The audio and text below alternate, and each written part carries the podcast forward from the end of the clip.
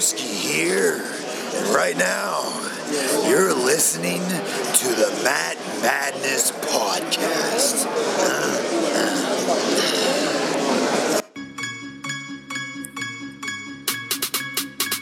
They talking all of this madness, talking all of this madness, talking all of this madness. Hello, everybody, and welcome back to the Matt Madness Wrestling Podcast. I am your host, Ron Pashery. With me this week are my good friends, Ek2 Fly, Eric Trembicki, I'm back. and Mr. Wednesday Night Live. We call him Alo. The ladies call him Balo, Aaron Lloyd. the Love Doctor's here. Yes, it is Valentine's Day as we are recording this. Special edition. yeah, special Valentine's Day edition. Rumor has it this is going to be a lovely episode. I, I think it will be. Nothing better to get your lady in the mood than our seductive voice. Yeah. What did we used to always say at the beginning of the show? The uh, the smooth something tones of your of your voice. I don't remember what it was. the smooth the smooth. I think I think it was either smooth seduction or a smooth sounding voice of Aaron. Something like Smooth sounding. The It was smooth sound. stylings. Smooth- that's I think it was, was, it was, of Aaron Lloyd. Now Might have been before you were Alo. that. Yeah. It, it is Valentine's Day evening, Mm-hmm. uh, and majority of you listeners, uh, or maybe if you're a commuter to work, you may be listening to this Thursday morning, Thursday evening. Now you may want to hit pause, and if you're celebrating your Valentine's Day or on the weekend, maybe listen to this on your way out to you know your date, your movie, your dinner. And you know we'll set the mood for you guys. I think that's a it's a good idea. I feel like maybe we should have planned this ahead and done like a full fledged Valentine's Day edition. Well, if Prep was here, he would have he would have Valentine's Day promos. You're right. Okay, ne- next year we I- will do a very special Valentine's. If Prep Day was episode. here, uh, Mike Kanellis' theme music would be playing in the background the whole time. You're right. Yeah, just like softly underneath. It would it would be just as soft, if not softer, than that static we had on the mics earlier. Yeah, which thankfully, as far as I know at the moment, you guys do not have to hear. Uh, so before we jump into the show, uh, listen to Falls Count Anywhere with Russ and Matt. They just did their second episode. Uh, the Perfect Edge with Donovan. The new rendition Yes. of Falls Count Anywhere. Yes, uh, I believe they titled it New Beginnings. This most recent episode, episode 39. I do them. believe so. Last week was redesign, rebuild, reclaim, yeah. or m- multiple weeks ago. Yes. whichever their last episode was. two weeks ago. Uh, listen, go back into the archives, listen to our old throwback madnesses and unsanctions uh, on iTunes. Subscribe, five star ratings and reviews. Go on YouTube, check out Elroy Prepson. Uh, you get all of our what do we have? 5 vlogs up right now. Very fun, entertaining content. And Alo, would you like to uh, move some merch before we get started? Yes, ladies, if you want your man to embrace you in this Valentine's Day, head over to whatamaneuver.net so he can embrace the madness and have a Matt Madness tee, hoodie, or if you're lucky, in about nine months, onesies.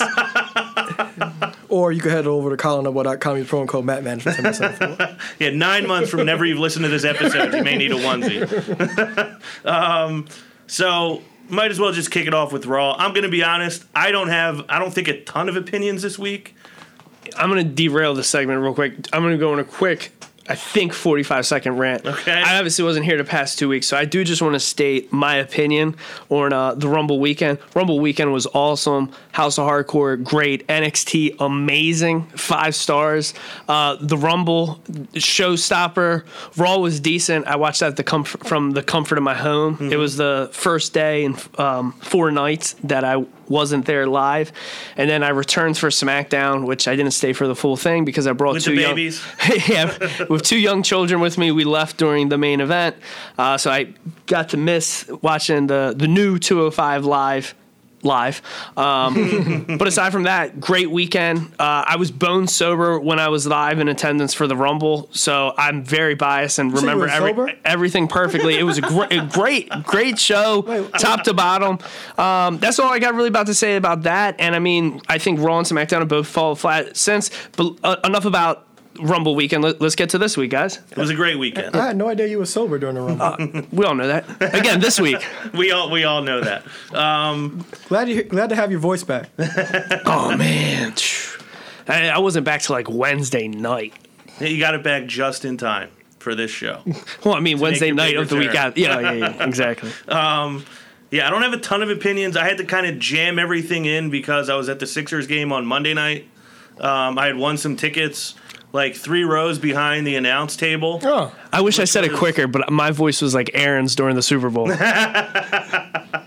It's not the worst way for your voice to be. oh my gosh, he's he when he was sending the eight second clips, I was like, "Is that my voice? Am I am I doing audio over this?" I went viral by the way.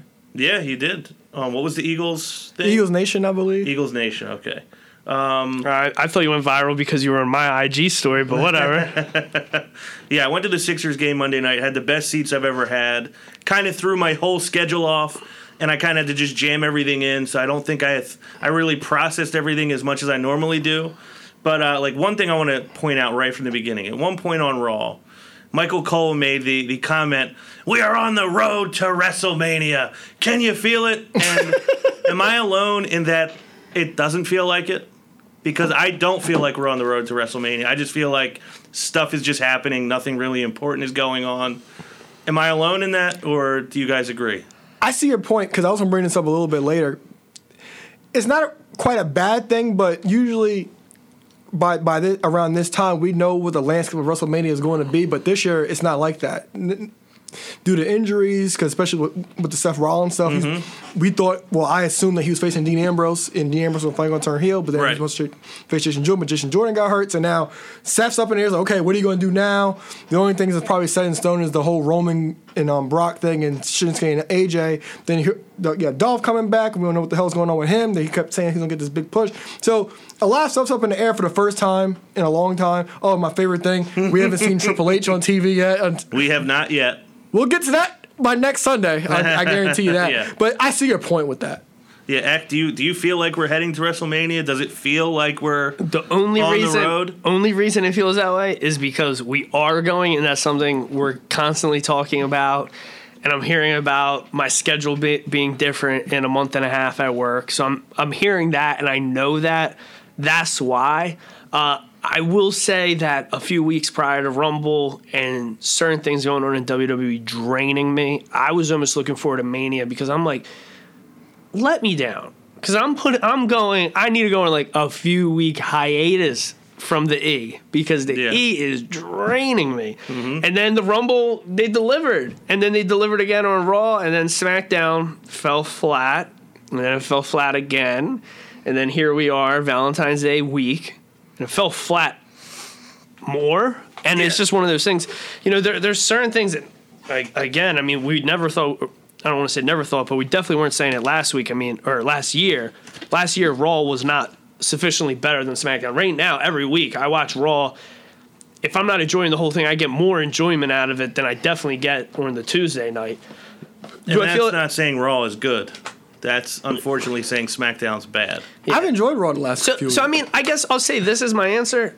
I don't. Do I feel I'm on the road to WrestleMania? Yes, because I know it's coming. But am I excited about it? Like, can you feel it? Do I feel it like chills and excitement? Not when I'm watching the product. Yeah, I, I agree. Um, so Elimination Chamber is setting the number one contender for the Raw championship match for the, the Universal Championship. Going into Raw, we had who was it in in the match? Cena, Miz, Roman. Uh, who else was in it? Braun, Elias, and then they were having this last chance, second chance match to to decide the the last guy. Uh, we had Cena and Miz, who I thought did a great promo together. they had a match to decide who was going to be the first one in the match. Obviously, John Cena wins, and Miz becomes the first entrant into the Elimination Chamber. Um, did you guys enjoy this segment? I enjoyed it. I actually got like, and, and we know, we all kind of know I don't like the Miz, right? Does everyone know that? I think it, it's been clear, it made clear, yeah. It's played out to Aaron, but um, the one thing that kind of like made it too obvious. Angle comes out, and when he mentions like, "Yeah, the match is gonna happen," and the stipulation, and he botched his promo like twice. during it. Mm-hmm. I- I- am I the only one thinking like he's getting worse every week? Angle? Yeah, I mean, That's in my notes. He had a rough night. yeah, and, and I don't Monday. mean it in the fact like where we thought like Mick Foley was like overly saturated as a GM. He's just like his mic work is just rougher week in and week out. But the whole thing I was kind of hoping, like I was hoping Angle wasn't just going to say yes, this match is going to happen. Like I wanted him to up the ante. Like if anything, oh cool, that's like I like that they're, you know, they had a match last week for the winner goes in last for the chamber. This week they're saying who's going to go in first. Well, I I wanted him to yes, this is going to happen, but the IC titles on the line. And when they skip over that obvious option for for it, I knew right away. I was like, okay, well, Cena's going to win. Because if they added the title on the line, at least you could think, well, one, it's a title that's eluded Cena all his his whole entire career, and then you know, if they're not going to add that on there because it's not going to be defended in eight days at um, the chamber match Right. or the chamber show, you know, oh, okay, C- Cena's got this in the bag. Miz will start first. Mm-hmm. Yeah, Alo, your thoughts on the promo and the match? Yeah, I was just waiting for it to be for the Intercontinental title. I was waiting for that. I would have loved to Cena won. That even though I love the Miz, I would have I would have loved it more if Cena Yeah. actually won the IC title because, like Eric said, it has eluded him. But I, I enjoyed every second of this because I love the Miz taking bashes at John Cena about WrestleMania um, 27. 27, yeah, when they when he beat him in the main event, I loved the, I loved him bashing him with that, and I loved when Miz was like like that was three, that was three, that was three, Yeah, and like like trying to take advantage of Cena right Immediately. away. Immediately. like like wait, because Miztourage got ejected from the match. I thought the match was really fun, and I, I think there's nobody better to enter the match first than the Miz. I agree. Um, I thought it was a great segment. Obviously, these guys I think work really well together. I think they're such like opposites, and like you said, like Miz has something he could always hold over him. Like when he says it wouldn't be the first time I outsmarted somebody in the main event of WrestleMania. Um, so yeah, Miz enters first, and then we got another twist on this match. While Angle was struggling through his segment, Seth Rollins comes down, expresses some sympathy for Jason Jordan because he's like, I've been through this too. I've had WrestleMania taken away from me. I used to be the man around here. and Like, now I don't even have a match at the next pay per view. And he says, How about we make this a fatal five way? Kurt lets the, the fans, quote unquote, decide. And Seth gets thrown in to this fatal four way.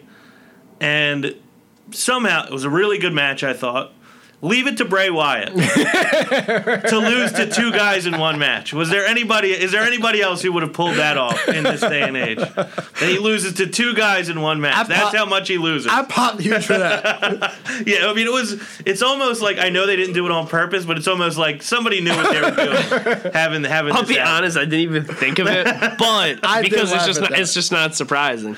Yeah, I thought that was funny. Because Um, I thought Apollos was taking the fall, no doubt.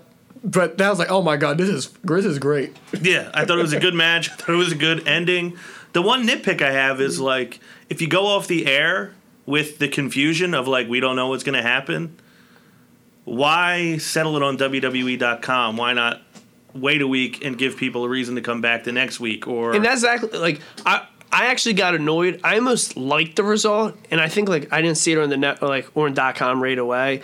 Like M- Bully Ray was joking about it and teasing it on, on Twitter like an hour later, like, oh okay, end the show with confusion. Uh, I guess that'll make people watch next week. No, actually, just go online. yeah, like they, they had a rare cliffhanger on Raw. Like, And- how often does that happen? I actually got annoyed because I'm like, I like the result they went with again, but I was like, man, you know what? This is there's the main event next week. It's going to be Balor versus Rollins, the winners in the match, and then the way they're actually going, it shakes it up. There's like I guess four different ways they can play this out, and I think like two ways I like and two ways I'm like, eh, it'll be bad. Yeah, I I don't know the reason to have a seven man elimination chamber match. I'm not a big fan of the multi man match, let seven people. But what were you gonna say, Elo? Yeah, because with the whole cliffhanger thing, but that was kind of like that was a whole different something that you didn't expect. You didn't expect them to name a seven man elimination chamber match. You expect them to. This is the, this is the like the thing. The mindset of it is so basically. There's a cliffhanger for Raw, and then next week on Raw, they're gonna tell you, "Oh, well, Seth Rollins is gonna face Finn Balor, and the winner is the sixth man." Th- like that's the most simplest thing in the world. But I did like what they actually did. But you could do that on Monday, Monday t- next week on Raw too. I, I agree with that too. But there's a whole different dynamic. I, I'm I'm get, I'm assuming there's gonna be three people starting the match. That's what I would figure because like I figured that a way Yeah, they they're not could adding a new pod. Yeah, because the Well- women have a match later in the night too. what I could see them doing a- as an alternative is you get the four people in the pods, the fifth person comes out, and then the sixth person come out. They're in they're in there. Ring the bell, the match starts. When they do the first countdown, instead of opening a pod, someone comes down from the stage or someone comes, you know, walks the stage, they open the gate, they come in, boom, there's a third person, and then the fourth person will come out of the first opening pod and then so forth. Yeah, it's one way they could do it. I I feel like they're just gonna have three people in there, but I mean, we'll see. We got two weeks to find out. A week from Sunday. Yeah, I think the match would be really good. It- Even though it's a cluster, I do think it'll be really good because everybody in there can go. Mm-hmm. Aaron's got a great point there, and not just that. I think I think this is something we spoke about last year, but I don't really feel like it lived up to the expectation. I mean, I'm not saying it was a terrible match, but I remember like us discussing like there hasn't been a lot of good chamber matches. Like the first one's the best one still to this day, and the second one is. I would argue that the second one was the next best one, and then n- none of them has really hit on all cylinders since. So what I was thinking, either way, it could be good. The smart way I think they're going to play it out, or should play it out. Balor is winning a second chance opportunity. Rollins randomly gets thrown in it. The first three should be those two in the Miz. At least that's my thought mm-hmm. process. that'd be a smart way to do it. Again, of course, I'm you know we're only talking about too much detail. Yeah, for a match. logic and thi- Yeah, things that's, of that, that, that, that's what I would assume too. Yeah, like I, what I was hoping they would do is have, like, make a big deal out of it for the next week, and then have Kurt come out and address it at the beginning of Raw next Monday. But obviously that didn't happen. We found out after the show was over what they had decided. Uh, Roman and Sheamus. Did anybody else think that was a really good Raw match? I thought it was good, but those matches between those two to get overlooked now because we've seen it so many times Mm-hmm. in the past two years. Spot on. That spot with the Superman punch Yeah. countered into the white noise was an awesome spot in that match.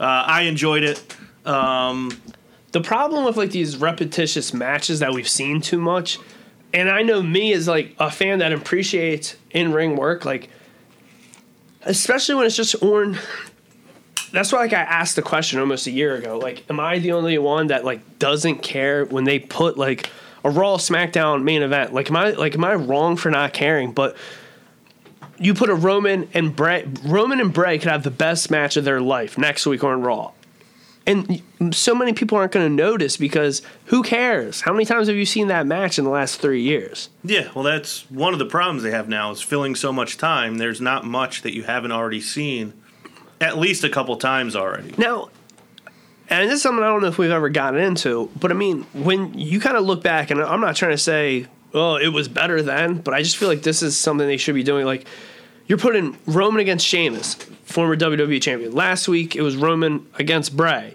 uh, former WWE champion. Why not put whether it's Roman a top babyface or if it's Bray or Sheamus a top heel? Why not put them against someone on the, the lower end? Why not put them against Apollo or why not put them against a half of a tag team? Somebody that's usually going to job out. Put put Goldust against uh, Sheamus. Put Goldust against Strowman. I, I know Strowman's been in those pictures, but like, do the matches that you're not going to see on pay per view. Don't give us a match eight times throughout the year on Raw and then think in December, okay, we're going to do the same match you've seen on free TV eight times, and Right. people are going to care about it now. Yeah, I I mean, and they unfortunately do that an awful lot. Um, so I do agree with that point. Like, I can enjoy those matches if it's the right one or two guys. But yeah, like the general fan is You'll you'll love this comparison, but I think like, and you think of I'll say this is towards the end of SmackDown being hot, but you look at it like, even though you knew AJ Styles was going to win, when AJ Styles was the WWE champion and he was facing James Ellsworth, it was something to watch and care about because one, you know he's going to win, you know he's going to wrestle circles around him, and even if he would lose, it, you're not going to see it on a pay per view. You did see that match three times or more, but it was never on a pay per view. right. And to me, that was always more about the angle than it was about the matches. So, and the angle was good because it involved Dean AJ and Ellsworth, and Ellsworth, of course, adds like the comedic factor. Ambrose, I mean, added to the comedic factor on that as well, and AJ is arguably the best worker in the business still. And a lot of people didn't like it when it was happening. A lot of people did not like that it went on as long as it did. But to me, it was always more about the angle than the matches themselves. I'll look at it this way viewers and people associated with this podcast when we're watching when we're watching something and i know even myself if, if by the time it happened for the third time if i was complaining it at least was not a segment on smackdown that i was fast forwarding through mm-hmm. because it wasn't something we were going to keep seeing where if it's a match you're going to keep seeing you're going to fast forward through it so or not pay any attention. You'll be on your phone, you'll be texting, you'll be on social media.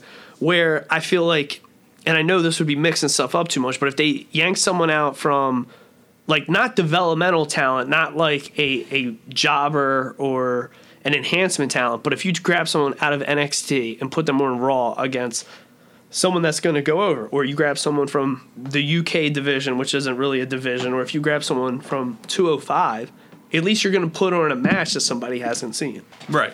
And they, they do need to try to find better ways to do that. Uh, at right now, it's just got me dying for the shakeup.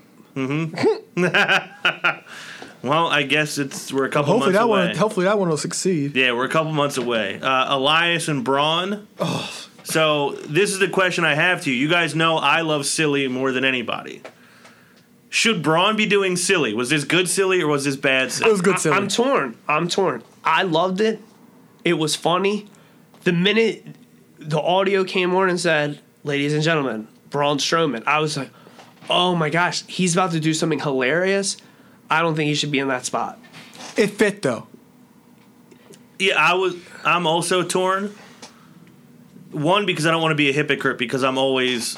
I, I don't always love silly because there is bad silly, and it was funny and it did make me laugh. And you know what? I guess now that I'm thinking about it, it was redeemed by the fact that he did smash Yes, that that's what I'm saying. base Like it over his fit back. because he he he did funny, but then he backed it up and he did his basically Braun Strowman, so he just basically destroyed Elias. So it it did back up. Like him being silly meant to, had a purpose to it. I'm wondering if this would have been what Elroy versus the Boys was about. we may have to add, we may have to remember this for next week to see if that's what it was about because I know he was not happy the way Braun was portrayed in the mixed match challenge. So my guess is that he may not be too happy about how Braun was portrayed on Raw this week. And I can't blame him. Like I said, I laughed and I I, I laughed, but but I cringed at the same time right away. Like I popped, and then I was like, wait. Uh, I was like, they they really shouldn't be doing this.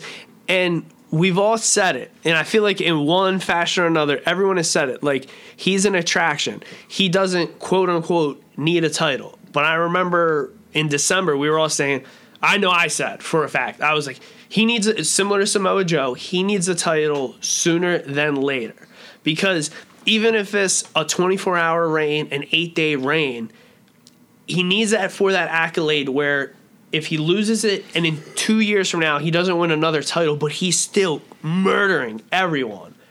At least he still has that accolade as someone to talk about. It's not someone. he's always going to be a former champion. Yeah, instead of being Mark Henry, you know, world's strongest man, I'll flip trucks, I'll throw trucks, I'll put everyone through every commentary table in the world, but I don't win matches when they matter. Because that's what he is right now. And he's borderline that big show, like 99, 2000, whatever year it was, where he was a comic joke. Except at that time, Big Show was a former one time WWF champion. What are you gonna say, Alo? He's not he's not that jokey yet. again, I'm just saying there's something they got to do before he gets there. I, I, of course, I'm talking about this is as is happening. Yeah, I I hope that they don't. Decide. This is the first time they did it on Raw. Aside, you know, they did the mixed match challenge jokey stuff, but at right when it's happening. What. I worry about is they saw the mixed match challenge and like, ooh, he can do funny. Let's have him do funny, and like that shouldn't be what he's doing. If he shows up the night after the chamber and he's in a diaper like the Big Show was t- two decades ago, we're gonna Wait, have a well, you gotta admit the memes were great. Yeah, With Braun the cover with parental mm-hmm. advisory sticker. You Yeah. gotta love that. yeah, it was funny. Like I said, it was funny. I laughed. I enjoyed it. He smashed that giant base over his, over his back anyway. But I, I do think like I'm a little worried that, that they think this is what we're gonna do now. Well, he, he had a nice singing voice. They surprising I was to where shocked. I, I thought it was like piped in. I did too. I was like, this, this is great. Yeah. Uh, women's division, we got a Sasha versus Bayley match. I enjoyed the match. Bayley gets a clean win, which I assume she needed. Nia comes out True. and destroys both of them right after, and then says, "These are the two women that pushed Asuka to her limit the last two weeks, and I just destroyed them in a matter of seconds. I'm the one who's going to be able to end Asuka's streak." Alo, did you like the match, and did you like the angle that they gave us after the match? Yeah, I like the match more for the more for the antics and watching Sasha be way more comfortable because you Yeah. Mm-hmm. can tell that's way more comfortable she's been in a long time because she actually got the role to play the heel. I love Corey Graves saying Sasha only asked for this match because it's in Billy Hope's town, so she's still in the spotlight. And like I said, she she carried the match in that heel way, and that's what we've been waiting for. She looked way more comfortable than she has been in a long time because she doesn't have to take the heat. She, she's actually giving out the heat, and like we always say, like she shines bright, she shines the brightest that way. And with Nia, ta- well, after the match stuff when she when Bayley held her up and they had to stare down, that gives us the cliffhanger because Nia did come down and attack both of them. So it was like, okay, well, what was Sasha going to do? Yeah. the, the cliffhanger was great. Don't get me wrong. And I'm not trying to beat a dead horse, but it was one of those things where when the match is announced on Twitter earlier in the day, and then you the match is coming up. Don't get me wrong, I enjoyed the match, but it was one of those things. I'm like, same old crap. Like I'm, I'm, uh, I've seen the match. The match is always usually good. We've seen it a lot. Yeah. Like, don't get me wrong, it, it wasn't. It, it was good. It was one of the segments I didn't fast forward through, but it was just again one of those things. And I'm not knocking saying they don't have great matches. I won't say it's their best match ever, but I sure did enjoy the matches with Asuka more the weeks in the past. But again, it was you know the first encounter for Sasha, which that match was amazing, Mm-hmm. and, and the match with Bayley was always re- it was really good, but just going into it, I'm just exhausted. Like, yeah, seen it. Alexa still trying to get on the good side of Mickie James. They had to tag against the girls from Absolution. Absolution gets the win. I know you guys stated it last week, but I'm I loved her promo last week. I I loved Alexa? it. the week before. Yeah, Yeah, it was I- great. Bar- the the fact that she buried Brock. Kurt's first off, Kurt's sexist. And Alexa is a better champion than Brock. I don't care if she hasn't defended it since November. Don't care. It's not her fault. She's not booking the show. Yep, exactly. She's not right. She's not a Hollywood writer, so it's not her fault. I wish she would have said, "Well, I defended her in house shows all the time." yeah, she does. Alo, your thoughts on this whole thing? Are you enjoying it still? I love Alexa. She is still in the show. Like she was giving her whole, she was giving her whole point to Mickie. Mickie's like, okay, what do you want?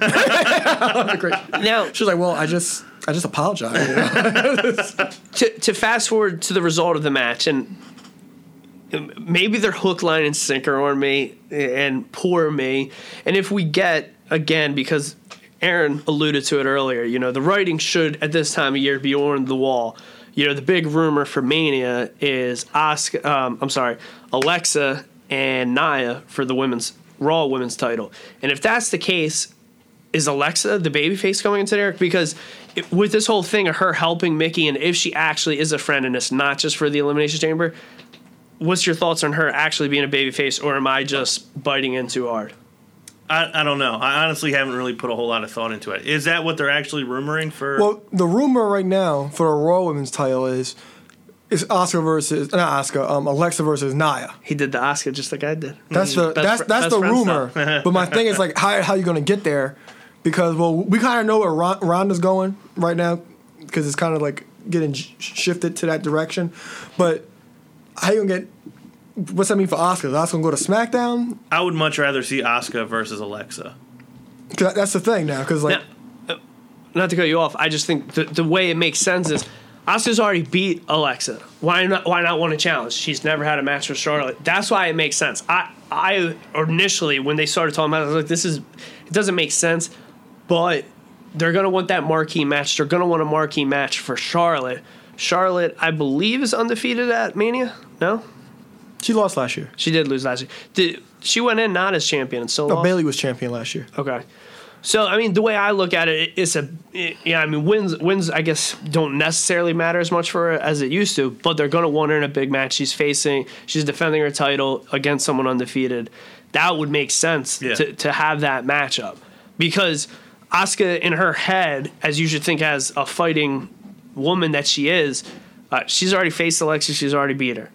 She's never faced Charlotte. Yeah. that's why it makes sense. To I just feel like route. that story didn't really come to a conclusion. Like I feel like the conclusion should have been that she beat Alexa for the championship. Yeah, because that's that goes back to what I said in the beginning of the show. Is like we- Raw, like WrestleMania is up in the air. Like like I said, we were able to predict what's going to happen. Now it's a little bit jaded, but like well, Asuka, cause if Ronda go, Ronda's coming to Raw, that that's been confirmed. So we know where she's headed. But if you t- t- trying to do uh, um Asuka versus um, Alexa versus Nia, how, how are you going to get there? How is like Well, I guess it, I guess this kind of answers where I'm going to say maybe I'm not just biting in.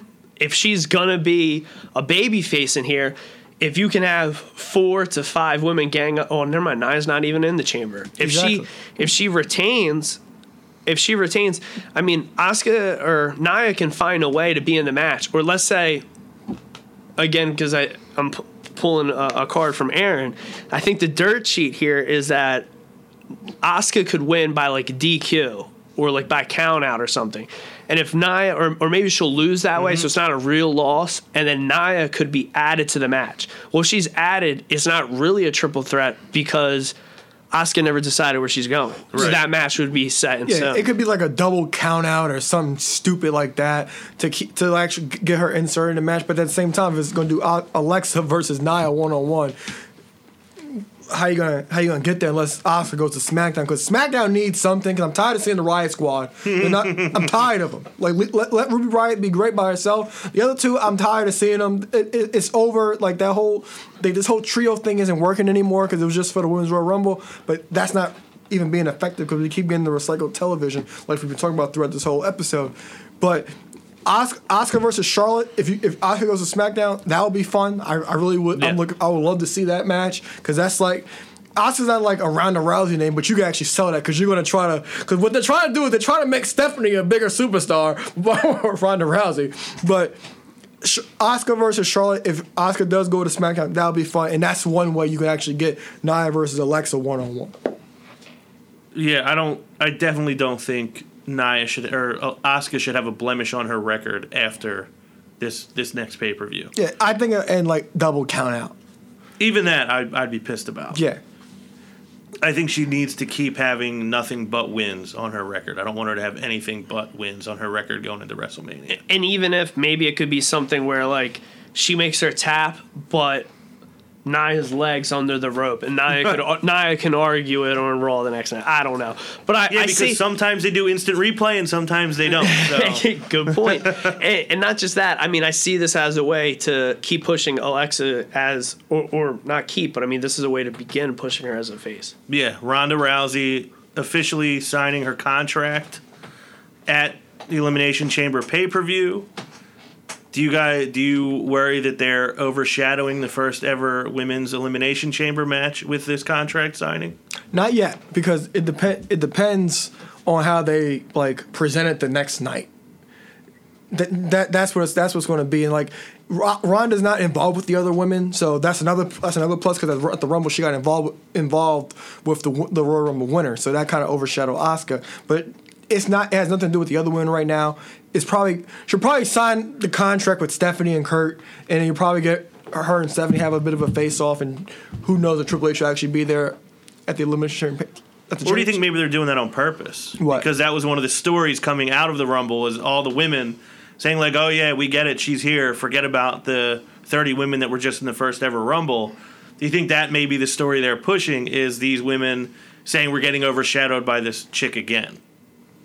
Yeah, that, that that's one that's one way to see it. Because like I said, like as long as the match happens after Ronda does her stuff, signs her contract, I think they'll be fine. But I can't really judge it yet because it's about also all about how they portray it at, um, on the card and well the card positioning and the next night on Raw. If you if you talk about Ronda sign her contract and show her show her beat with Ste- face off with Stephanie ten times after every commercial break that and not show the elimination match, that's going to overshadow. Right. I hope it doesn't. Um, Ivory, latest Hall of Fame inductee. You guys excited about that one? I- I'll tell you what. I mean, a lot of people always give WWE credit for making great video packages.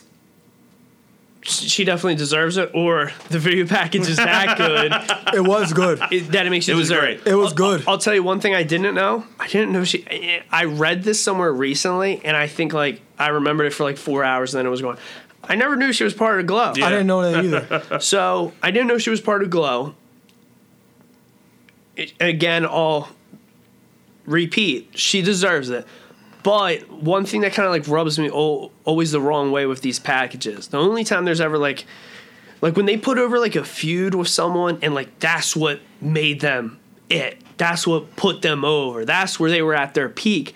And that person's not in the Hall of Fame. That always bothers me. The only time I feel like that's an exception is let's say they're talking about someone's feud with Triple H. Of course, Triple H, it's not his time yet. Or someone's talking about their feud with Cena, but they're injured. That's why they're going in the Hall of Fame. Stuff like that, it makes sense.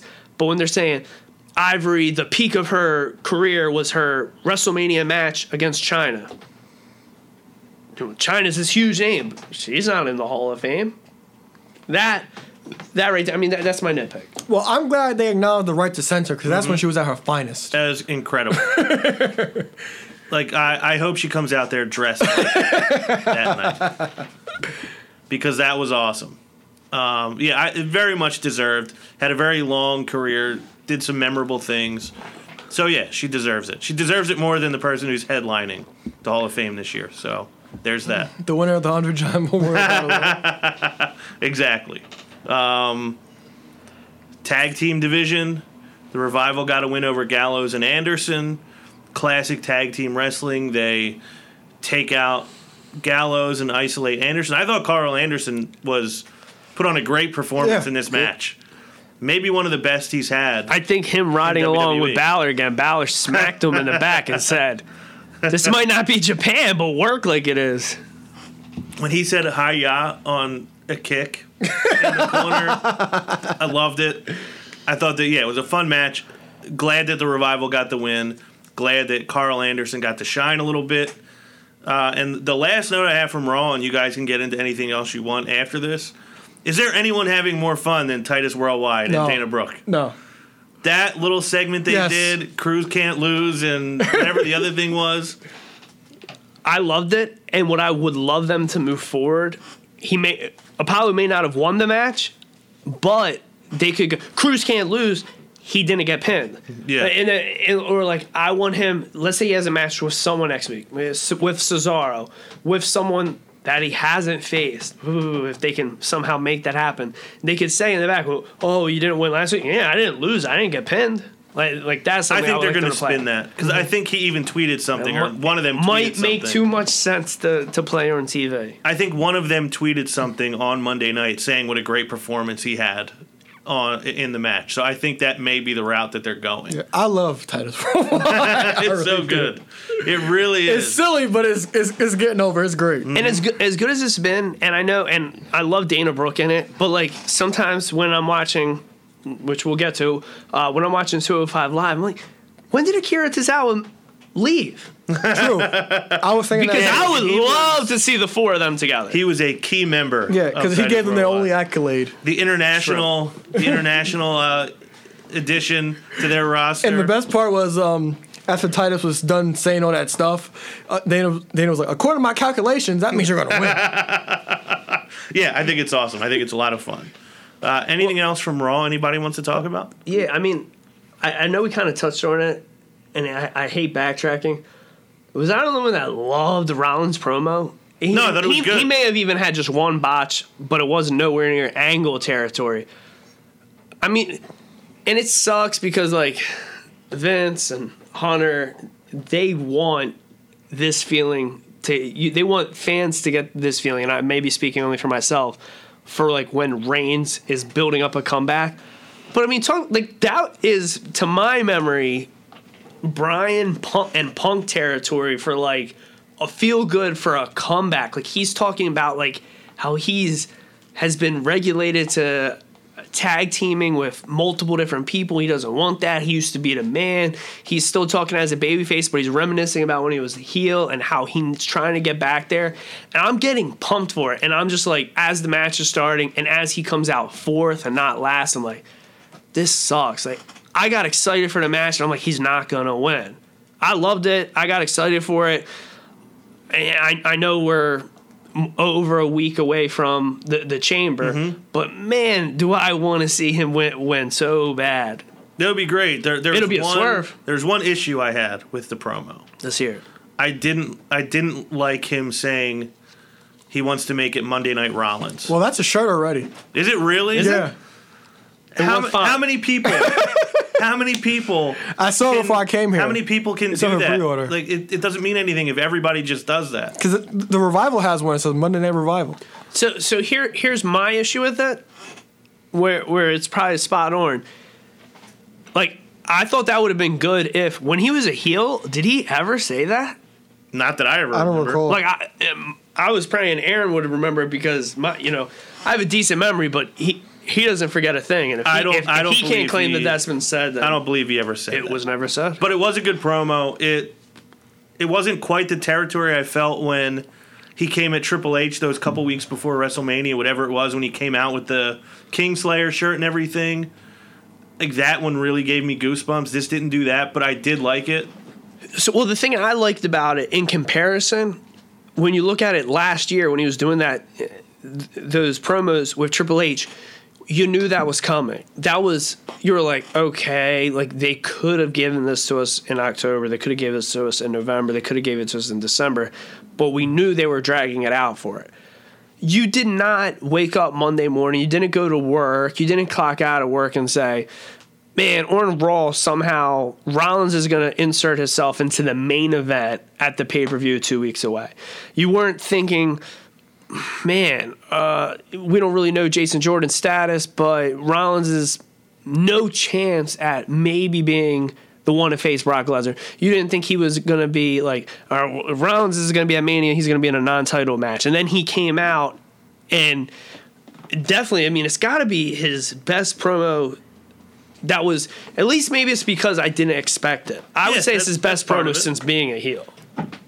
Uh, it's it's the best one he's definitely had since the lead up to WrestleMania, and I'm glad he didn't say "Yeah, baby" in there Yeah, because the reason I think it was good is because he actually had a purpose to be out there. Because like the time he's like, "Yeah, baby," that was just like, for it had no purpose to be there.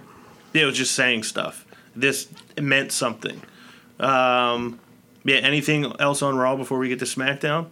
I didn't watch 205 Live yet, but it's on my watch list. Yeah, I haven't watched it yet either. Um, what's um Buddy Murphy is gonna be on NXT next Yeah, on I um, 205 that. Live next week. he, he- I think he has like what- the best nickname in wrestling, the best What's kept the secret. nickname? Oh, that's good because he actually is good. He's really good. And I remember him having great matches in NXT Yeah, when- after they broke up. Yeah, I- I'm not trying to be a hater, but all I could say is as I saw that promo, I laughed and said, wow, Alexa is really getting over and she is pulling some strings. so she's the she's like Cena. I, and I mean, again, Aaron's spot on, right? If he's as good as they're saying, the name is great. The name's great, don't get me wrong. But when I think of him, I think of him as NXT champion. I think of my first NXT show, There With You and Laugh. And the champion, who's Blake? Who's Murphy? Who's Blake? Who's Murphy? Which one's which? yeah, they were. Yeah. like that that's what I remember him by. So again, I, I'm looking forward to it. Um, the thing I'm I was doing my math and I want to be wrong because next week I should, if the calculations are correct, would be the last week of first round matches for the tournament, and we really don't get any surprises if that's the case. I don't think next week's the last week. The re- I thought I watched the promo. Um, Mr. Maverick. Uh, I, I don't. I don't want to botch the first name. Mr. Maverick says Drake that it's going to be a, it's going to be a 16 man, which should be eight matches. This this Hasn't week. been eight yet. Well, this week was the This week was probably like the four, it, with, the, with the two mentioned on 205 Live. Yeah. That was it'll be four matches so far. no. It was, it started was last a six. It, it, it wasn't. It, it I think it started was six, Philly. and it's two week, two more matches next week. and then but all those matches are announced already. 'Cause I could have. I read Lio Rush may actually be in it. And Friend of the show. So it's um it's Murphy. Who's he facing? Do you know? Uh, I Davari. Stavari, and, And then then Mustafa Ali and Jack Gallagher. boom, there it is. So what I was hoping is because they said he said it. Um, Gallagher he t- he told him on 205. He said you're gonna have a match. Be ready to compete because it's gonna be one. And that's where because I read the rumors. Of, I was like, wow. it was like Gallagher and Lio Rush. Like it's it's gonna be an awesome match. And then I'm literally I, I didn't see it on um, on 205 because I started a little late and I'm fast forwarding.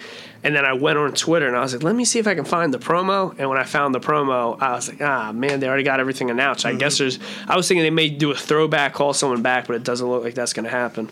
No, yeah, I I don't intend on starting to watch 205 live anytime soon. Well, well, I got to say real quick, I'll just say one thing. The second match this week, which would have been number six in the tournament, was Drew Gulak, which I know everyone has.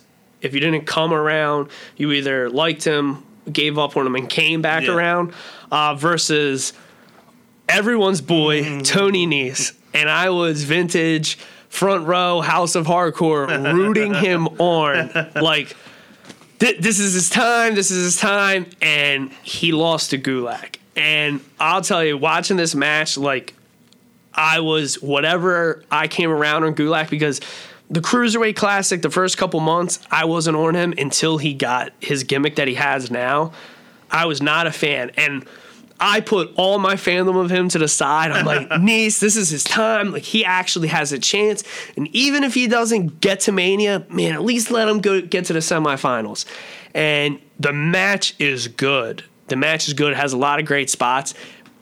But Gulak shines like a brand new toy at the end. Brand Not- new Honda. not like a brand new Honda, like a 2018 Accord, all with all the trumpets and nifty gadgets. You hear that, prep? Spent that money to fix the car, could have been it down. But um, he shines, and Gulak also he he grabs the vacant cruiserweight title, celebrates it with the at the end. I was pissed and just like a shoot, man, like a fan. I was pissed, and I was like. I'm watching it and I'm like, man, I just want to go to sleep. Like he's buried. Nese is never going to be nothing.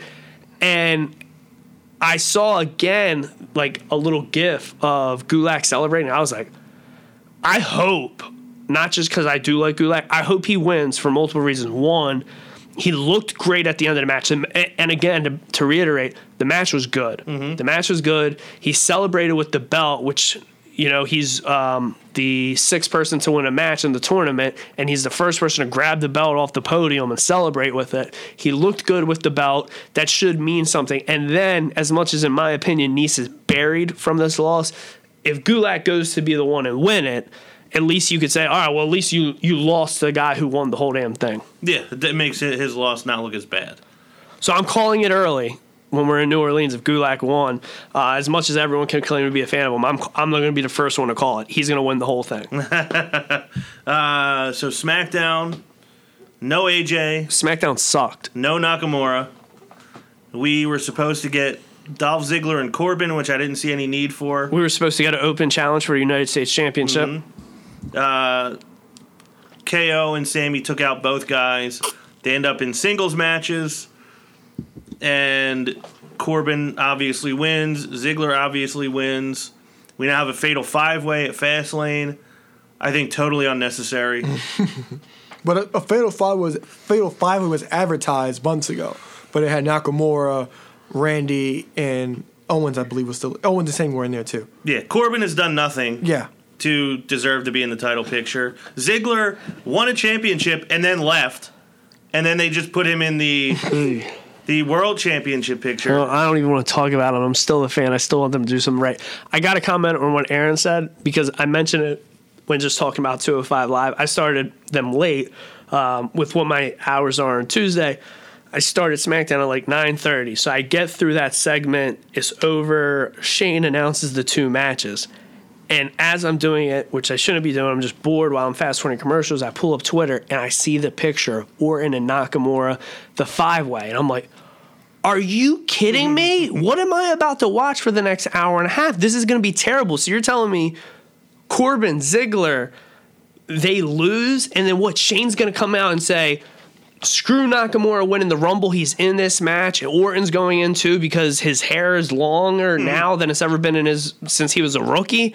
And I'm I'm sitting there pissed. Yeah, like that- that was this from- is gonna be terrible. And then it wasn't until like I, I'm not gonna lie. I pretty much fast forward everything. Stopped for like two minutes. All right, the segment's over. Fast forward. Watch two minutes of each segment, and then I watched the the Zane Zayn Ziggler match. And then when that result goes, I'm like, wait, whatever I saw wasn't real. Well, that that was the advertisement when the tickets went on sale Yeah. in like December. So then I finally I go on Twitter later and I re-see. Okay, well, it, it was a mix-up from you know there was advertised Yeah. five way that it just got shaken up. But I, I I wish I didn't see it because maybe I would have watched more of SmackDown. Ryan, by the way, your rant on SmackDown last week was excellent. I don't even remember what I said. When he was like, "What the hell's wrong with Oh. SmackDown?" yeah, I I do remember that now. Yeah, I, I still think the same thing. It's a lot of just foolishness happening on this show. I'll, hate to say it because I have completely changed. Uh, Like where I would say four or five months ago, it didn't matter if it was throwback, if it was the weekly shows, the bi-weekly pay-per-views. I like to think I saw the good in everything. I was an advocate where the the uh, brand extension, the draft, the shakeup, SmackDown Live, doing this stuff was great. It was good for business. SmackDown was thriving. This is the best thing that could happen for WWE. Right now, I'm convinced, unless something seriously changes, and I don't see it happening before Mania, and the, the word is I guess if the order is going to be after Mania, it's going to be Backlash. They're going to go to dual brand pay per views, and maybe the shakeup will be the night of Backlash to help, uh, you know, viewership for the night. Something's got to change to to save SmackDown. I've said it very petty for my last three episodes. Where like either the Rumble is going to blow and I'm not going to watch WWE until Mania, or Mania is better deliver. If not, I'm going to take a couple month hiatus from WWE. I'm not, but I will tell you this: I'm definitely borderline ready to not be watching SmackDown because it's been terrible. And you're telling me. I I mean, you and I texted about it when I was going to SmackDown. You're like, "Wow, you got those really cheap seats." Like, you like I got lower, like really good eighty dollar lower mm-hmm. level seats for forty five bucks. He's like, "For forty five bucks, you're gonna get to watch AJ wrestle." And I'm like, "I know." And like in my mm-hmm. head, it's like, "Well, I don't because I gotta leave with the kids." But you're telling me I'm gonna watch a two hour show and I don't get to watch AJ? I mean, it's his house that he built. You're telling me I don't get to see that? And it, Prep mentioned it a few weeks ago. This is the anniversary slash the year for the anniversary slash the thousandth episode. Mm-hmm. They got to do something to make this show good ASAP. Well, it's not even close to good. Alo, any thoughts on this championship picture? Because I have nothing really to say other than I don't like anything that's happening. I like the attack before um before the opening match. I did like that, but in the dissension, I was wondering how Owens and Sami were going to react.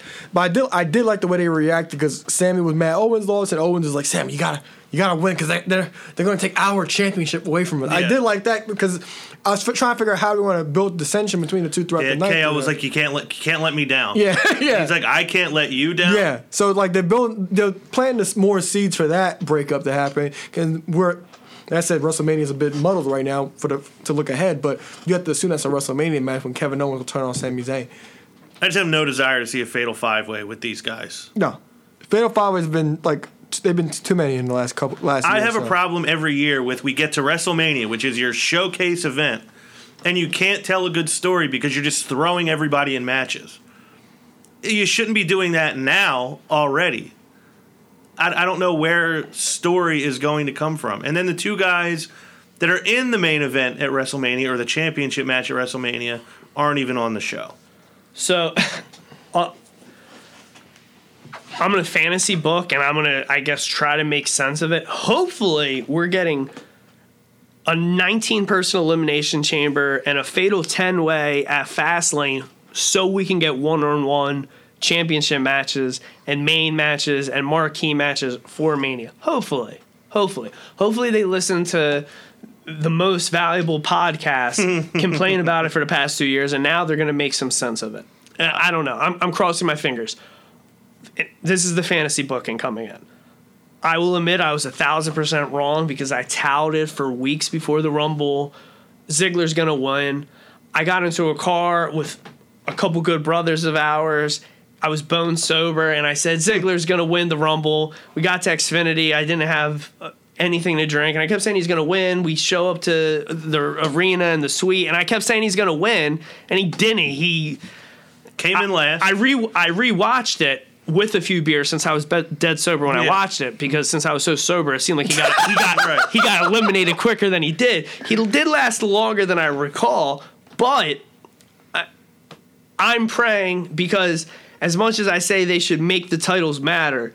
Boy, do I just wish he would hold one time the WWE Championship, and at least for this huge $1.5 million yearly contract he just signed, give him the title for eight days. Give it to him for 24 hours or 48 hours because of SmackDown. I think he should win the Fatal Five Way. It will upset a lot of fans, especially anyone that dislikes him, and it will make New Japan marks that watch WWE hmm. shaking in their boots.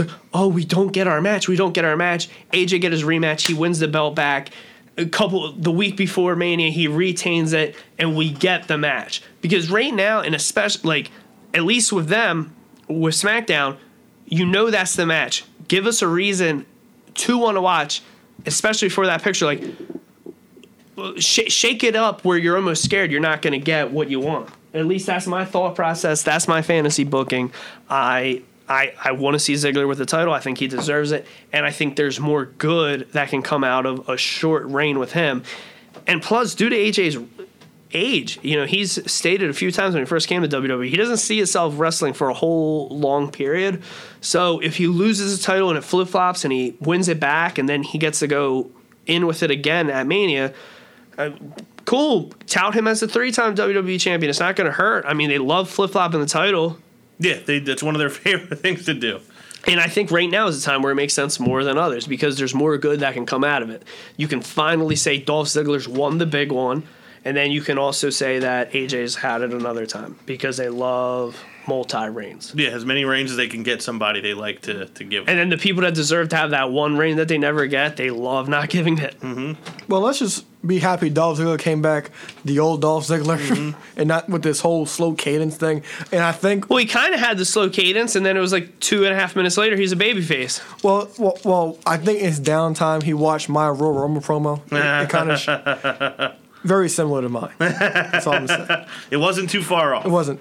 Uh, women's division, not a whole lot happened. Charlotte beat Sarah Logan. I thought you were him in the promo. Yeah, anything else happen with the women? Uh, I, I don't Six, think it's a so. six woman tag next week. Awesome. Can't wait. Moving on. I don't want to talk about that anymore. Uh, that that's just a mess. I honestly got nothing else to say about that show. Yeah, United States Championship. We were supposed to get an open challenge. Randy Orton came down and answered the call. Jinder hindered the whole thing, and I mentioned this last week that I hope Randy Orton is not upset about being number thing. nine on the list, and that became what the whole segment was about: was him getting roasted for being number nine. Uh, I actually liked Jinder's performance. I did in too. This in this segment, I thought he was great. His was good. He didn't own up to why that was um, bothering him. What I don't like, and I guess it was justified. Somebody called me a hypocrite. I don't like Bobby Roode coming out saying, "I hope it's Randy Orton because I got attacked from the back." Jinder comes out, knocks Orton. I respect Randy Orton. Randy Orton's a guy I want to be like. His career is this and that. Don't attack me from the back. Randy Orton's awesome. He's someone to be like. Like, are you mad at him? Do you want to have a match against him, or do you want to like you know pump his head up? Do you want to start a tag team with him? Like, what, I, I didn't understand what, what, what the point of that was. Um, and then also they put him over. They put over that he's going to do an open challenge, which has failed since Cena. He he makes a call back to Cena, which was great. And then you're actually, I know me, or in the comfort of my couch, is like, wow, we're actually going to get a U.S. Open challenge that's going to matter. It's going to be as good as Cena's, or it'll be closer to it. And then we don't get nothing. It was not that. I, I read Jinder's as being a weasel, like saying, "Oh, nobody likes you. It's not me, but it's everybody else." That's kind of the way I read Jinder, yeah. Um. and I like that he was standing tall at the end of it. Yeah, and I like when Bobby Roode said, "You weren't even ranked." He's like, "I don't need to be ranked." But I was like, Ron's fear came to reality. Mhm, that here. this list it's is- about a list. There's only one list that matters, and that is the list of Jericho, not this top ten list. Uh, but I I did think Jinder's performance was very good, one of the best ones he's had in a while.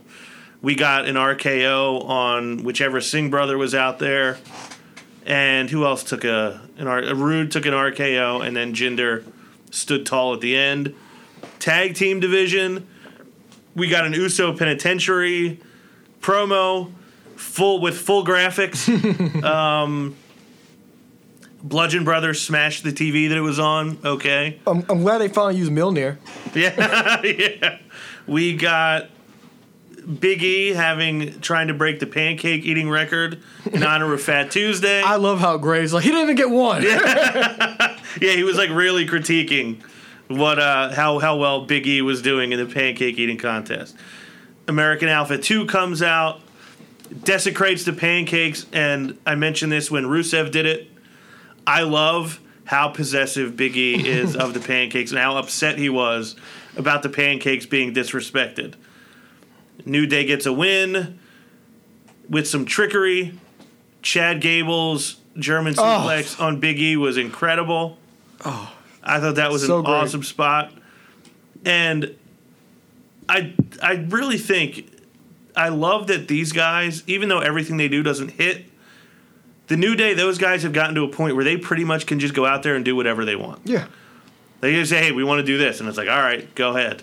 Mm-hmm. Who would have thought three, four years ago that any of these three guys would get that type of freedom on either of these two shows? Because I definitely didn't.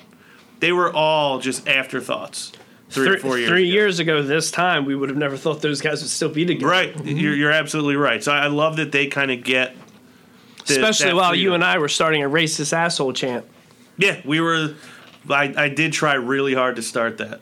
Well, I mean, you and I did it. I don't know Yeah. if anyone else joined us. No, we had the- it going. You you were the only one that was in on it with me. Oh, okay. I thought you were about to say you were the only one in it. I was No, like, oh no, my no. god, you weren't doing it with me. No, we were the only two that were doing it. Um, It- that was one more person that was ch- than what we had chanted for. Uh, we're from Delco. Right. That was solo dolo. That can make us feel anything well, better. no, I, I confess I joined in on that one. That's when I stepped above, uh, uh, over the seats in front of us to get away. you didn't want to be seen with me at that point. I, I knew- at the time, I knew nothing about Delco. Our I like, friendship was our friendship that hadn't even started yet was really on the line at that point. Uh, the New Day last well, on Tuesday night wore like a kente print Dope gear. It's about all. I saw from the in honor of Black History Month.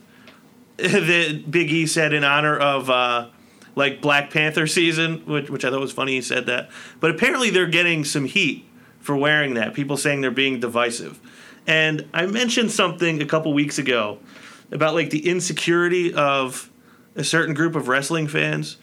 If you're upset that somebody wore something that has to do with their heritage, like grow up because if you're Irish, are you divisive because you hang an Irish flag outside of your house? Or because you wear green on St. Patrick's Day? Or you wear green when Conor McGregor's fighting? Or if you're Italian, I know this because I am Italian. Most Italians never shut up about being Italian. Or, you know, if you're German or French, etc., you're proud of your heritage. Nobody says that's divisive. Why is it that why is it okay for white people to be proud of their heritage, but it's not okay for brown people to be proud of their heritage? I just have grow up, stop being so insecure. Let they're, they're, they didn't say we hate white people, that's why we're wearing this. They wore it for a reason. It is Black History Month. They happen to all be black, and that's why they did it. It was not to run down any other race or culture. It was to celebrate their own. So if you have a problem with that, once again, I'm not hard to find. At Ron Patchery on Twitter. I'm glad you went there because I was gonna say if you live your life that way, you would hate me, and if you f- feel that way, go play in traffic and die. drink, drink, traffic. drink bleach when you brush your teeth. Screw off. Yeah, uh, uh, to me that, that's just really aggravating to me that that you're that insecure or that I don't know. I, there's nothing. You might have thought that was Irani versus the world segment, but I, promise you that it wasn't. That gear was dope. It was. I thought it. I thought it looked great. Um, I'll be biased. I thought Big E rocked it the best, but whatever. Did- he did. Does anybody have anything else to say about SmackDown? no. Worst two hours of my day. I, I agree. Are you ready for Ronnie versus the world? Anybody got some popcorn? I wish. So, Ronnie versus the world this week. I saw the report that William Goldberg is slated to win the Andre the Giant Memorial Battle Royal. And I get why they're doing that. I get the reasoning behind it because they're saying we want somebody that's going to get some notoriety because of the the HBO documentary that's coming out about Andre the Giant. And I get that's why he's going into the Hall of Fame. I disagree because to me he's not a WWE guy. To me he is not worthy of the Hall of Fame. To me he is not worthy of being hoisted as this guy who's going to garner a lot of attention. Um, but I understand the premise of we want a big name to win it this year. I don't think he's that big of a name. I don't think their ratings were all that much different last year when he showed up on the show. They might have went up a little bit, but I don't think people were tuning in every week he came in. I think if anything, the first couple of times he came back, it was a big deal. Maybe it was a little bit of a big deal when he showed up the next night after winning the title. I don't think he's that big of a name. So my first thought when I hear this that we want to put him as the winner of the Andre the Giant Memorial Battle Royal is wrestling fans in 1998 are probably going really crazy right now. 20 years ago, people are going nuts over this, but it's not 20 years ago anymore. They keep making people from 15 years ago, 20 years ago, 25 years ago look like bigger stars, look more important than the guys that are there right now. And I've said this before on the show. Eventually, the guys you keep bringing back are going to be too old to come back or they're going to be dead. And the guys you have now, you never built them up to a point where you can use them in the same manner. So, why is anyone who said maybe somebody does tune in to watch Goldberg? But Like when Goldberg's Brandy not- Rhodes. yeah, but when Goldberg's not there, when Goldberg isn't there, are you giving them any reason to come back when Goldberg's not there? Like that's the whole point of getting people to tune in is to show them that they should be watching the show regularly. They will not do that because you put Goldberg in this position. The other thing is can you imagine the NBA marketing their product around Charles Barkley and Shaquille O'Neal right now? No, you can't. Because it would not get people to watch the games now because they're not there. If you threw Charles Barkley into an NBA in NBA game right now, would people watch his debut? Absolutely, they would. okay, I was gonna say, I But would, but would that. people continue to watch Charles If, Barkley? if you They sign if you sign Shaquille O'Neal for a free throw contest, someone's gonna watch. Yeah, initially, but it's not going to sell your product. What the NBA does, or could you imagine the NFL marketing their current product around Joe Montana or Brett Favre? No, because their day has come and gone. Like one of the reasons why Major League Baseball is dying is because they don't know how to market their current players. Mike Trout is the best player in Major League Baseball. He has been for 3 or 4 years. They showed him during the Super Bowl and everybody I was watching with, nobody knew that was Mike Trout. I did because I know he's from here and I've seen his face before. I know he's an Eagles fan, he's friends with Carson Wentz. You have to find a way to make people care about the guys that you have right now. Because the NBA, they're thriving because they have a guy like LeBron James. They have a guy like Joel Embiid. They have Kevin Durant, Steph Curry, guys that everyone knows who they are, everyone knows who their everyone knows their face. They should be pushing the top guys right now. If you're going to bring guys back to get attention on the product, fine. I get it. It's part of it. But do something with the current guys to make people invest in them, and they just don't do it. So, and this is this is the other reason why this bothers me. If we're now we haven't done a show since the Eagles Super Bowl parade. You see every year when a team wins a championship, they're at their parade holding up a custom WWE championship with their logo side plates because WWE sends everyone one every year. And you see all these players holding it up, putting it over their shoulders, maybe wearing it around their waist. People like that. Like wrestling has something. There's something about wrestling that people gravitate to, even if you don't watch it. Lane Johnson's speech at the Super Bowl parade. That was a wrestling promo. There's something about wrestling that people gravitate to it, even if they're Jason not necessarily. Kelce. Jason what did I say? He said Lane Johnson. Lane Johnson, sorry. Because I, keep, I always associate it with Lane Johnson can't lay off the juice, and that's my favorite part of the speech. But yes, Jason Kelce, wrestling promo. Wrestling has something that attracts people. I almost think it's like in wrestling, it's like you can do all the things you want to do with no consequences. Like Stone Cold Steve Austin being able to take out his boss every week. We all wish we could do that, but we can't. But on Monday Night Raw every week, he could do that without suffering the consequences of it. It's like you can be what you fantasize yourself being if you weren't going to get in trouble for doing these things. And what WWE is doing is almost they're taking that something away. Like eventually that won't be something anymore because it won't have that same entertainment value. It won't have that same level of escapism or like the same like fantasy level of like I wish I could do that. I think they're going to lose it because all that product is now, especially in WWE, is just a bunch of segments thrown in around advertising space. It's not a special thing anymore. That's Ronnie versus the world. any thoughts? Any comments? Any any questions? No, I just hope I'm sitting next to you and Goldberg throws that last person over the top rope. Yeah, I uh, I don't know. I just I don't like it. I I can wrap my mind around why they do it. I think they overrate what he is, but I I just think you can't keep overshadowing the guys you have now with guys from the past because eventually you have you will have people talk about all these things that kill the business whether it's no selling a move or whatever. That's what's going to kill the business. Is you're not going to have anybody with any star power. I'm left. looking I'm looking way too much to the future, but this will be the fifth Andre the Giant Memorial Battle Royal. Yep. Um, Cesaro, great. He's in a phenomenal, prominent position right now. But then and now, and everywhere in between, he should have been a star singles competitor. He won the first one, they did nothing with him. Big Show should have won multiple Rumbles, he didn't. So they said, let's give him a battle royal that matters. Boom, they do nothing with him.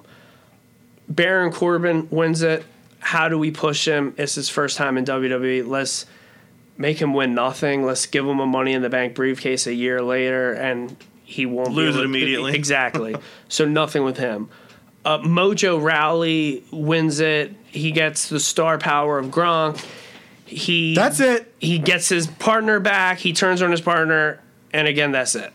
he cuts a couple good promos from his garage at home. and maybe maybe I'm going full circle and I'm trying to be optimistic. Cool, they want the star power. They want this match to matter because they can say, "Well, Goldberg came back, and as much as you hate him, there are people, and especially if people were, let's say, people in the South were diehard WCW fans, and if they watch WWE now religiously, they could be watching this like our guy's back, our guy won. This match matters, and then next year, please let someone win it, and then do something right with them." Yeah, again, I don't begrudge people who like William Goldberg for liking him. Like that's totally your call. And I would never try to shame someone for liking him. I would never be at a show No, and yeah, try I, to I, I know that. and try to ruin his match or his segment for somebody who does like it. I think I think my thing on it going full circle is where you can say for four years someone has won it and they did nothing immediately after they won it. They didn't do nothing the next six to twelve months after they won it. If Goldberg wins it this year, and again, it's a big if. I mean, it's a rumor. It might not happen. It might happen. But if so, at least you can say Goldberg won it. That guy went into the Hall of Fame the night prior. Yeah, I mean that's what's going to happen. I don't think it's going to change anything about the. And as we've seen About it- that match, and as we've seen in manias in the past, people go into the Hall of Fame, and 24 hours later, they get a mania rub. Mm-hmm. Yeah, I think they will. Alo, Nothing. nothing. The Andre the Giant Memorial Battle Royal isn't anything because like even when Mojo won it last year, it's like okay because like with Corbin, and you could say they did a little bit with him. They did more than they do with most. They acknowledge it for almost a full Mm-hmm. year. Mojo, you forget he won the Royal, the um the Battle Royal. he was last off TV like Yeah. weeks after he won that thing. Yeah, not, not now he has nothing to show for it. They don't even acknowledge it. I'm sure they'll acknowledge it in the next in the upcoming weeks to build it up, but. nothing came of it from it. Yeah, and I also want to be clear. I don't think this is a case of they're putting some part timer in a prominent position because if they've proven this is not really a prominent position, it's literally we're going to have a name win this thing, so we could say this name won this thing. It's not going to lead to anything for him. It's it's not really a prominent position. It's just I think what it is- publicity on it. I think, it- and My issue is more with like the other stuff. You keep why not make the match matter? Two, well, my two things is one, they're advertising more that the reason they're going to do or not advertising the in the sheets is saying he's going to win. So they're going to discuss about the name. It's the name. It's the Andre the Giant Memorial Battle Royal, and this way the HBO special or an Andre the Giant gets publicity. But I think the double positive is you get a name or, or you get, make the match matter. You're going to talk about the winner of it, and then next year do the do the make the match matter, do it right, treat it right. But listen, I mean, we're going from Bill Goldberg and a topic I wanted to get on, and you know, it can be brief. I brought up this guy earlier, and it's someone that makes you happy. Mm-hmm. I mean, I sent you the link. How happy were you to see that Mr. James Ellsworth is challenging for the NWA Worlds? I know you love that. I do. Worlds, More than anything. Heavyweight Championship. Very happy. I love that. I'm happy for him. I think it's well deserved. I think it's smart by them. It was so smart in so many different ways.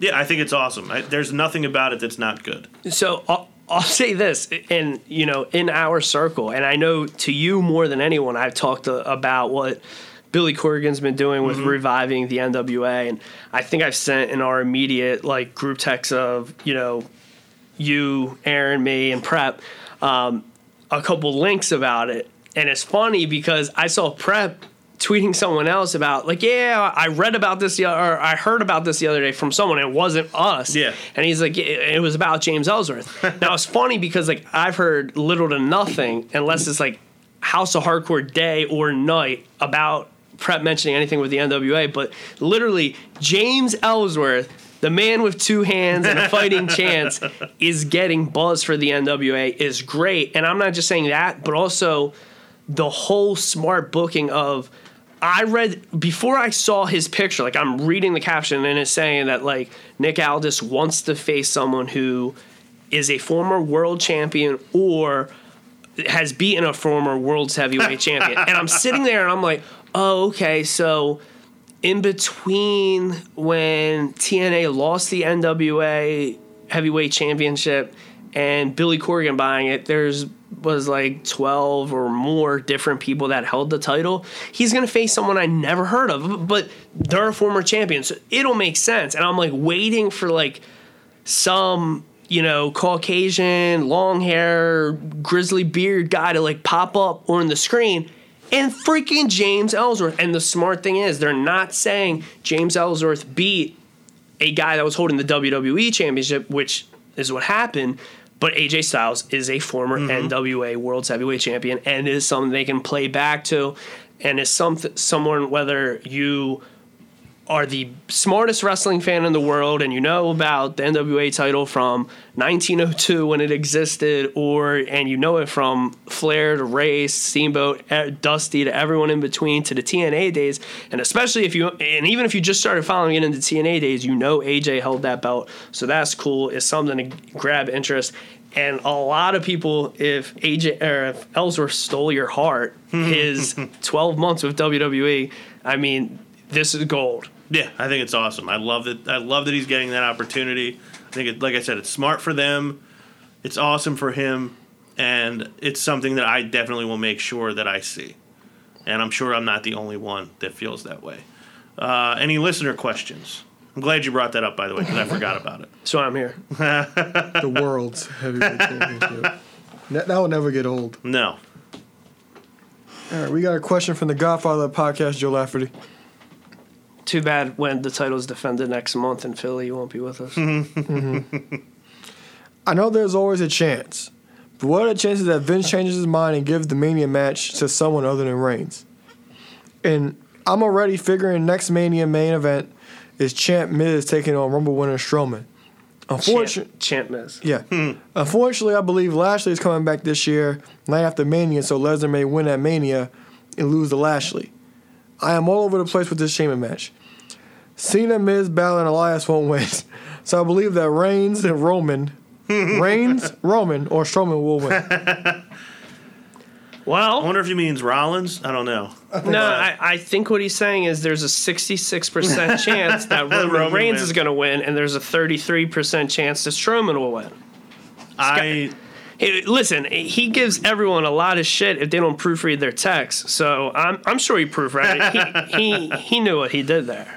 it's. Do do you think it means somebody texted too fast? No, La- Laugh would never do that. Never. That he would be human if he did that. I I say there's a zero percent chance anyone but Roman wins that match. Roman.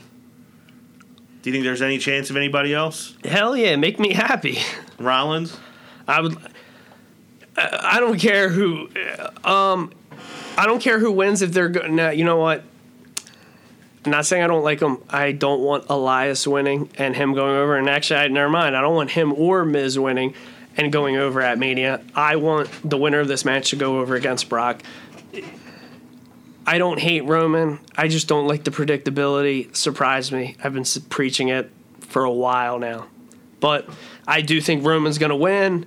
Um, they really haven't been talking about him as much for this whole thing. I'm sure they'll talk about him this week coming up. And that's where, like right now, like you're almost forgetting he's in the match. Yeah, you are. Uh, any other questions? Oh, you had a. Oh, you said Roman already. Mm-hmm. Any other questions? We got one from the big cat, Sean Walker. AKA the mechanic. Aka the mechanic. and speaking of uh, components from this match, uh, he says, "Do we see the Miz in any title other than the IC? I know maybe not a main title, but something aside from the white strapped Intercontinental Championship." I think before the end of 2018, we will see the Miz with a world title. I can't, I'm not going to guarantee which one because I don't know which show he's going to be on after Mania. But I say he has a world title sometime in 2018. The Miz will be Universal or World Champ, or WWE Champion by the end of the year. I'm gonna just cover the full table. Um, I don't see him getting shook up and ending up on SmackDown and becoming U.S. champion. Um, Mizdow's not there, so it doesn't really make sense for him to win a tag title unless like Bo or Curtis was hurt and he's floundering and does something with a tag title. I don't see that happening. Uh, you guys predicted it all 2017. He did not win the title. I don't see it happening in 2018. Title wasn't on TV for eight months. Which title? Universal. Brock had it. wasn't on TV every week. But you guys still called it. Yeah, You we still- did. Title title on, on TV every week gives more opportunity to everybody. Miz will be Universal Champion or WWE Champion this year. We'll talk about it come January. Miz, Miz is not winning a main title this year. Okay, I mean that's fair. Like you said, we have And did you expect me to say any other result than that he won it? no. That's what Well, I. I, I would think at some point in I life. thought I thought you might have tried to surprise me though. yeah, I, I think I did think at some point in life you put your bias to the side and just speak some truths. Gosh, I'm just like you. I keep my bias. Oh, I, I'm not biased. I speak oh my the truth.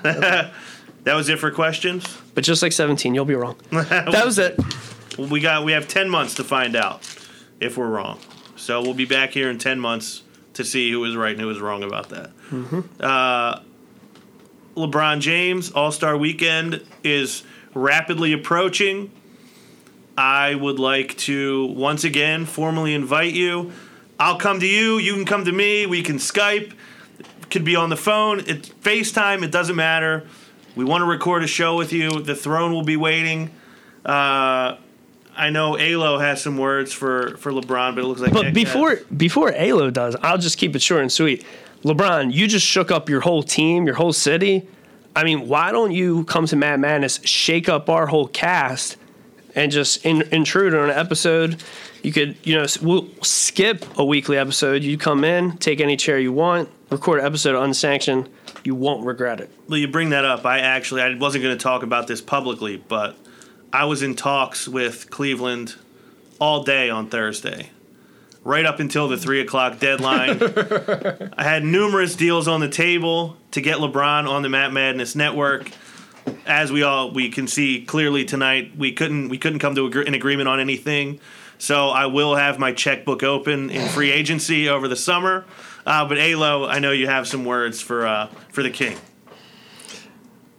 LeBron, you did it. That's all, that's all I gotta say. Um, you work, you and Co- Koby Altman, you guys, and Dan Gilbert, that man, whatever he is. But you guys worked your magic. You you really did because at the trade though, I'm a Laker fan. I, I was sad to see Clarkson and and Nance go, but I was shocked because and you acquired Rodney Hood and George Hill. George Hill is probably the most underrated player in the NBA in the last ten years, in my opinion. He just quietly shoots 45 percent from three point range. Rodney Hood got kind of buried behind the bench behind Donovan Mitchell. But you did it. I watched the game on Sunday. The the floor is spaced beautifully, so you back and you you're back to being a primary ball handler. And you have the, the space on the floor. You have you're younger, you're quicker. The the guys want to be there, they want to play, and you smiled for the first time in a long time after mm. Jordan Clarkson hit that three pointer in transition. the first time I saw you smile in a long time, LeBron. So right now you're the favorites coming out the East on paper. We still got to play the games, but with those acquisitions, you're back to being the favorite in the East, in my opinion. Just because of those guys, those guys, a lot of those guys are plug and play guys, and the only person that needs the ball is Jordan Clarkson. But he, but he can create his own shot. J.R. Smith doesn't have to worry about that monkey on his back anymore with Dwyane Wade there. So you guys, you, you did it. Uh, you you guys did it, and you beat OKC last night well Monday Tuesday night you beat OKC. So you guys on a good roll, on a roll. Enjoy the All Star break and. Also, once again, if you want to embrace the madness, you can do so at whatamovie.net and head over to colinnoble.com. Use promo code MattMadden for 10% off if you want. Well, Aaron also mentioned that, you know, he lost a smile and is finally back. You want to guarantee you don't lose it again.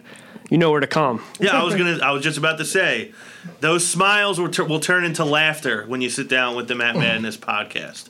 So That laughter will lead into tears, and it will not be tears of sorrow No. like you had with your team for the multiple months in the past. It'll be tears of joy. it'll be tears almost like the ones he shed when they came back from a three-one deficit against the Golden State Warriors in 2016. And it'll be smiles on his face like when he had a flip phone and he was taking pictures of Stone Cold Steve Austin. Uh, anything else before we close this out? Everybody good? All right, so listen, great. listen to Falls Count Anywhere with Russ and Matt. Perfect Edge with Donovan. Go back and listen to our old throwback and unsanctions. Subscribe on iTunes. Five star ratings and reviews. Check out Elroy Prepson on YouTube. For Ek2 Fly, Eric Trembicki. For Mr. Wednesday Night Live, we call him Alo. The ladies call him Balo. Aaron Lloyd. Get out of here on the love doctor. I am Ron Pashery, and we will see you. Happy Valentine's Day. we will see you next week. Hop on the top rope, by the land with his elbow. Got him down, put him down right now, hit him with the palm handle. Tuning up the band, y'all don't understand. Fist of Superman, it's a summer slam. Here we go again. Fans marking man, man, I hate my balls. Shut the Vince McMahon, it ain't safe to land off the cell. Fans love it, ain't hard to tell. Talking madness, awesome. Well, what I'm cooking, man, y'all all can smell.